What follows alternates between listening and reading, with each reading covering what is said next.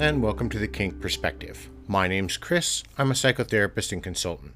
On today's show, I want to really dive into something that's been coming up lately, not just on social media, but a lot inside of my private practice. And what I want to talk about today is the intricate threads that we face uh, emotionally inside of relationships.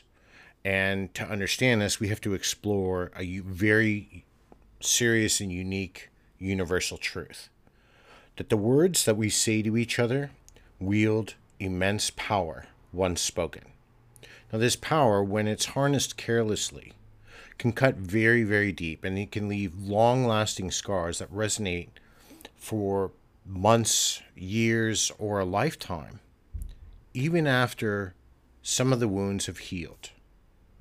Now, as we look at relationships themselves, particularly within the lifestyle. Understanding that this dynamic is crucial for fostering bonds built on respect and communication of trust. And this is all that we do. If we are using words towards our partner that are intentionally hurtful, and I'm going to get into some differentiation because I'm not talking about degradation, we are taking away their trust in us, we're damaging their self image, we're hurting them emotionally. And let me give you an example. In a recent counseling session that I had, a couple sat across from me. Now, they were both adorned with very heavy armor emotionally. And this was born of their own frustrations and disappointments. And this room echoed with a lot of bitterness of their exchanges. They sat separated, hands folded, not touching, no eye contact. The wife, Amy, she spoke a lot about anguish and pain, and in her voice, I could hear the trembling with the weight of their emotional struggles. Every argument, she said, became a barrage of cruel words that they exchanged as if it was a competition of who could hurt who more. It was as if they were in a battlefield, hurting, hurling verbal ammunition at one another. And when I turned and asked John, he looked down. He was visibly affected by Amy's words, not only contemplating the things that he had said, but contemplating the, the hurt that Amy had said to him. This verbal warfare had escalated so much, it had caused massive emotional casualties that scarred not only their hearts, but the very foundation of their relationship and their marriage. And this became a stark reminder of the enduring power of words and how much they hold, especially within the complex dynamics of relationships themselves. And that's the one thing that I think we seem to struggle with. So, how do we understand the impact of words? Well, this lies at the very heart of the issue that I'm talking about today. Words, though intangible, they possess a very undeniable weight. And in relationships, their impact can be very, very profound and enduring, affecting the emotional landscape and the bonds that we share and the trust that we built.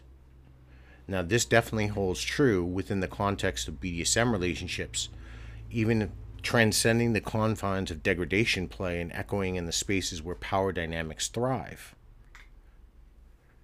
In the lifestyle itself, communication is the bedrock upon which all of our trust and consent is built. Now, that's undeniable. Now, whether in scenes or the intricate play of dynamics goes as they unfold over weeks or months or years, our words guide actions and they set the boundaries they adjust the negotiations that we're willing to do with one another as we move forward. Now, just as affirming and encouraging words can strengthen these bonds, derogatory or hurtful words can erode them and they cause lasting emotional damage. Now, consider for a moment a submissive partner enduring degrading language during a scene that's been set up and pre negotiated. Now, while consensual degradation may be a part of their dynamic, the importance of aftercare in ensuring the emotional well being can't be overstated. Words, even when part of role play, can linger and that lingering moment can feel like an eternity. And this can potentially trigger lasting emotional scars if it's not navigated and processed appropriately. And this is why there's always constant discussion around why aftercare, for the most part and for many, is necessary. It's not always required, and some people don't want it. That's fine. But beyond the scenes and the intimate moments outside of our structured play, uncontrolled language, especially during an argument, can seep into the foundations of a BDSM relationship, or any relationship for that matter. And hurtful words, when they're exchanged, especially in anger or frustration, can fracture that trust, especially the ones that hold such dynamics together. And they leave these emotional wounds that persist even after the arguments have gone away, even after the apologies come out. Understanding the magnitude of this impact prompts us to wield our words with a lot more care and recognize that within the BDSM dynamics and all relationships for that matter, the scars of spoken pain can run truly deep and they can truly be very, very long lasting. The question is, is how much responsibility that we are going to have when we're starting to choose our words and when we're getting into arguments. Because then, it, as I alluded to before with the people's names I've changed, the arguments ensue and they lose sight of what initially sparked it. And it becomes a battle of tit for tat. And as it escalates, we start saying things we start becoming mean and we start becoming cruel. And why do we become mean and why do we become cruel? Because we are hurting ourselves and we want to inflict that pain on somebody else so they can know how we feel. But when we do this, we're in actually inflicting more pain and more hurt, and we are causing a lot more damage in the long run. And this is when I talked about recently about how do we communicate effectively inside of our relationships. So now, as we understand relationships, and most of us have had relationships throughout our lives, or if you've never had a serious relationship, one thing that we all need to understand whether you're new to a relationship or you are a seasoned pro or hopefully you know you have an 100 100 relationships because maybe they're not working but that's a different topic for another day we need to understand that and I stress this so much effective communication is the compass that guides us through these stormy seas. Now, within our lifestyle, especially when power dynamics add a complexity and clear and respectful communication becomes even more vital, this really serves, communication serves as this beacon that illuminates the boundaries, desires, and consent of all that is involved. And I need to add something in here because recently there is this charlatan, I'm going to say, that will effectively tell you they are not a therapist, and they will also tell you that if you pay them hundreds and hundreds of dollars per hour, that they'll teach you different ways to interact with your partner. So another word for communication. I don't know if you're going to end up writing letters or you're going to use smoke signals or you're going to send you know binary code or ASCII code to each other, but none of that is going to be helpful. And I'm bringing this in because I'm starting to see these push people push not really because they're trying to be helpful. What they are trying to do, in my opinion, is generate money because they're working with all of these other companies and they're trying to get you to buy their product. You know, $39.95, that takes you to level one, and this starts getting more expensive. Now, I'm digressing here a little bit, but I'm harping on this point because it's starting to come up, especially within social media, fetish.com, uh, alt, uh, FetLife. I see these this and this individual and other individuals like this pushing these notions as relationship coaches that you can find different ways to work things out. Well, you can't. You need to talk. You need to explain what is what's affecting you, what emotionally has been said, what hurt has been said, and what path you can get on to start that healing, even if that means starting the relationship over from a friendship. If you buy into the notions of what these people are saying, you are going to set yourself up for a lot more harm and a lot less money in your pocketbook and more money in theirs. And ultimately, they don't care. I don't recommend going to those people. I've digressed enough. So let me get back on track here.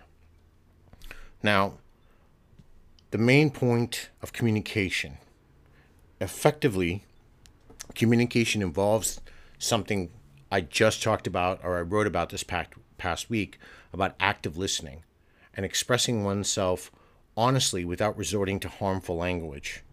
It's about using I statements instead of the accusatory you statements. For example, when I was talking with Amy and John, instead of when we say, and I'll explain why. When we say I statements, we are talking about how we feel, what's going on inside of us, and how that's affected us. This allows us to communicate that.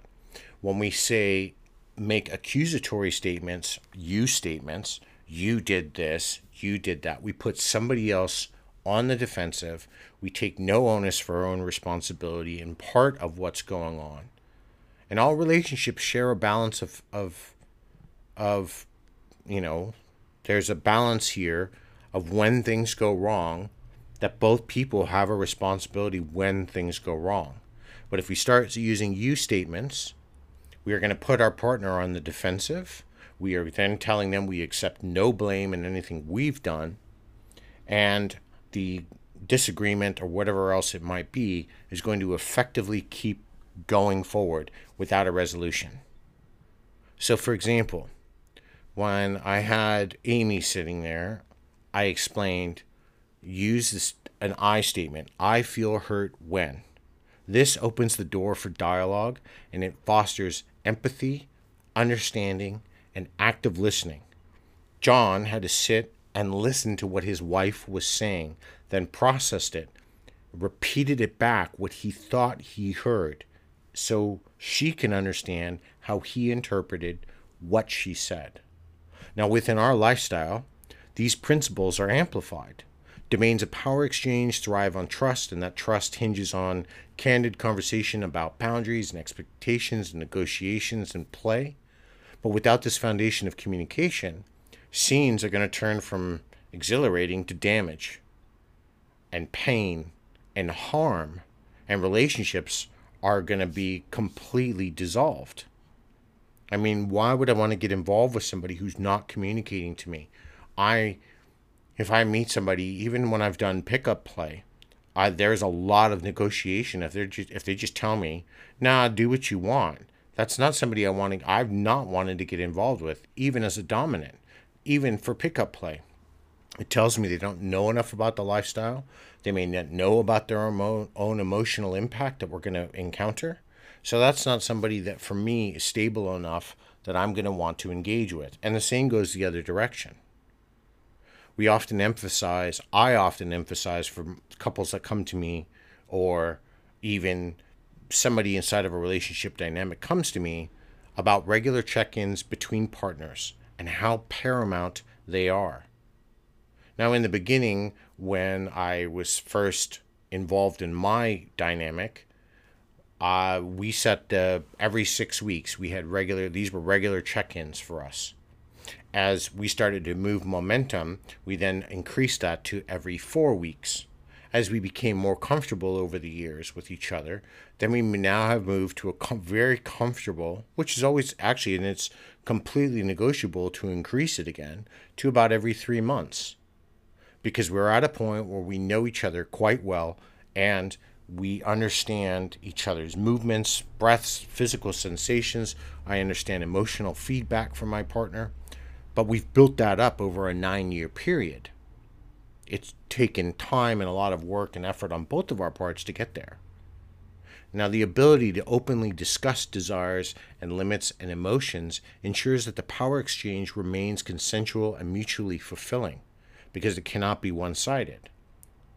We understand that we can establish safe words or can negotiate things that are dynamic doesn't supersede like family or work commitments or uh, our personal health or even our educational pursuits you may all negotiate that differently but for me a lot of those things hold a lot more weight over my dynamic than the dynamic itself We have to work in the table, for me specifically, and I know many others, aftercare plans, which this in turn solidifies this trust that we have between us. It highlights the significance of both parties and the spoken and unspoken elements of communications within the dynamic itself. Now, navigating this, you know, complex web that we have inside of the BDSM realm, right? It it's a necessity and a conscious effort to wield words respectfully and treat each other with kindness and compassion. Because there's not really, I mean, depending on your settings or the type of hierarchy structures you might be into, there isn't a reason why we can't be cordial and, and pleasant towards each other. And this, in turn, ensures that communication remains a lighthouse guiding both partners or our community safely through the wonderful world of the lifestyle itself. Now, how do we deal with healing and reconciliation once words of, of anger or hatred or pain have been inflicted? Now, after the storm of these hurtful words has passed, the process of healing and reconciliation begins. And we have to let that storm subside first. Sometimes when I'm working with people, it takes a long time to figure out what brought the storm on in the first place. Now, in relationships, particularly within our community, this phase is very crucial and it defines the resilience and the strength of the bonds that we share, especially the bonds that we're creating, or the bonds we've even negotiated.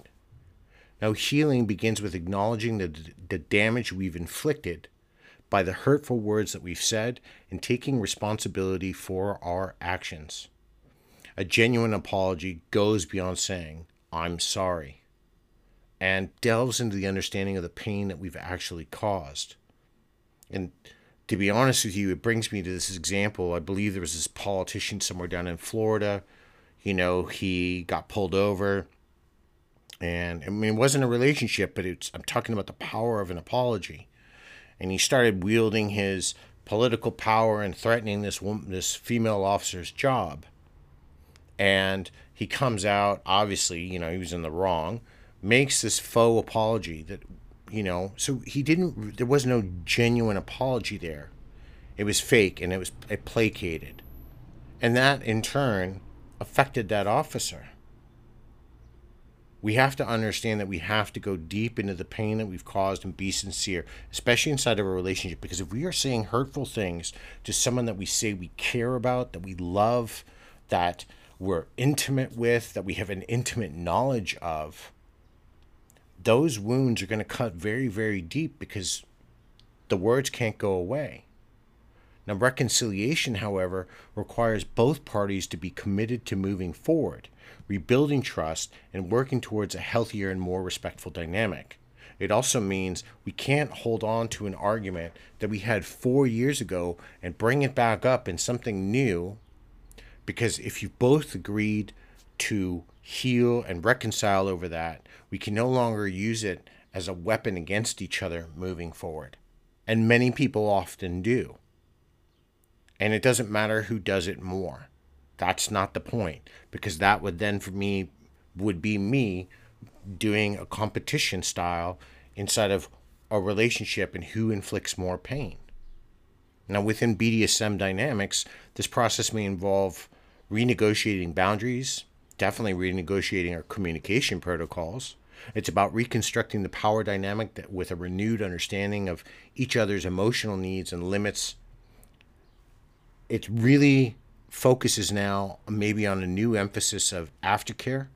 Often we understand this to be a huge staple of our BDSM plays and scenes. And it's going to definitely extend beyond the physical care to the emotional healing, emphasizing the importance of nurturing the psyche and any other distressing experience our partners may get may feel, not just physically, but emotionally or psychologically. And in conventional relationships and within the complex understanding of our lifestyle that we are all, or many of us are in inside of BDSM, The journey from hurt to healing is a testament to the resilience of the human spirit and the power of intentional, respectful communication and nurturing a relationship back to the brink of health and moving it forward. So, when we're looking at all of this, how are we incorporating this into our dynamics?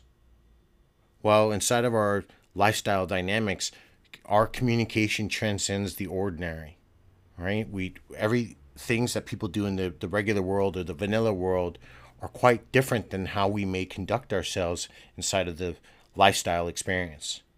This becomes the lifeblood that sustains the beauty and the intensity of the BDSM dynamic within the lifestyle itself. And we need to understand something here. While derogatory language can be consensual and even arousing within degradation play, its use should never be to undermine the foundation of respect of consent inside of the relationship itself. And the BDSM community thrives on this principle of safe, sane, and consensual. And eventually, I'm going to really tackle that because all three of those things are different.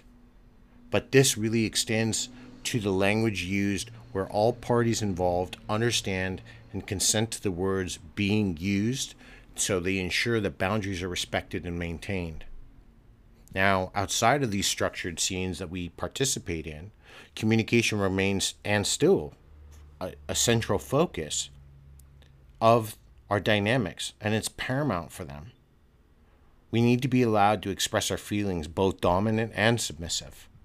We need to be allowed to express our concerns, our desires, in a respectful manner that maintains the delicate balance of power inside of the dynamic and fosters a healthy and thriving relationship itself.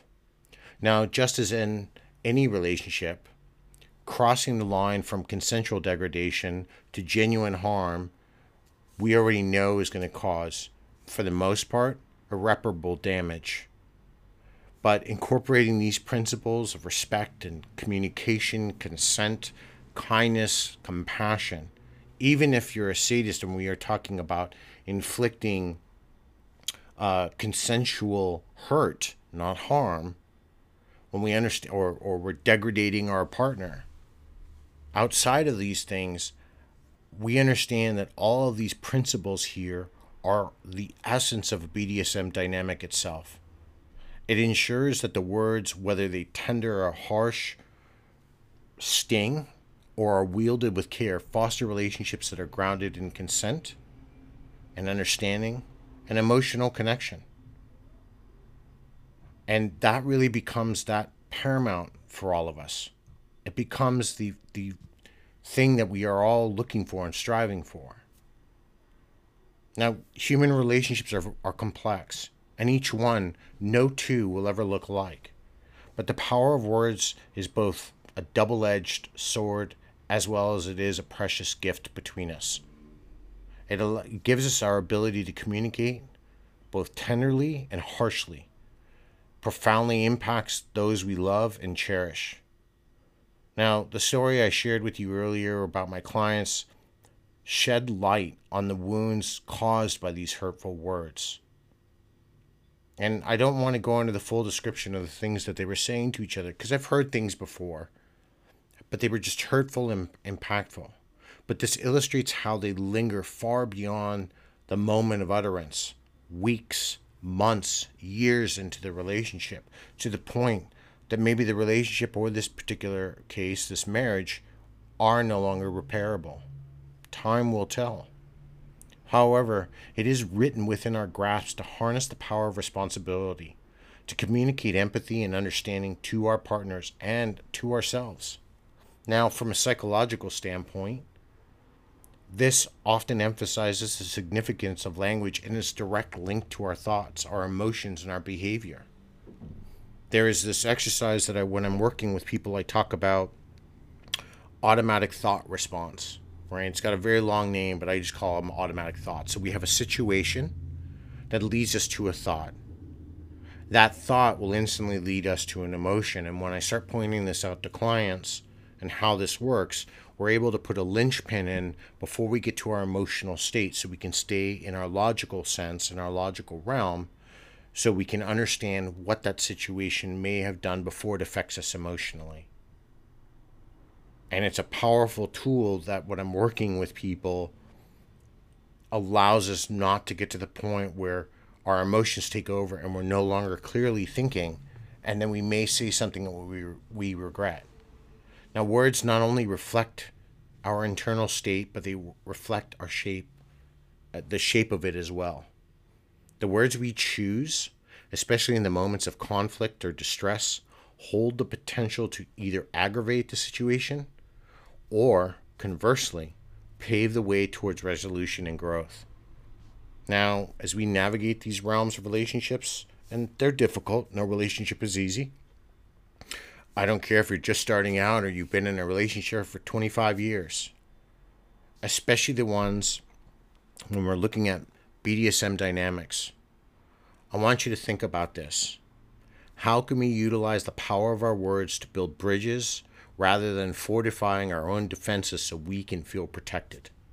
And two, can we embrace the transformative potential of communication and elevate our relationships to greater heights of understanding and intimacy?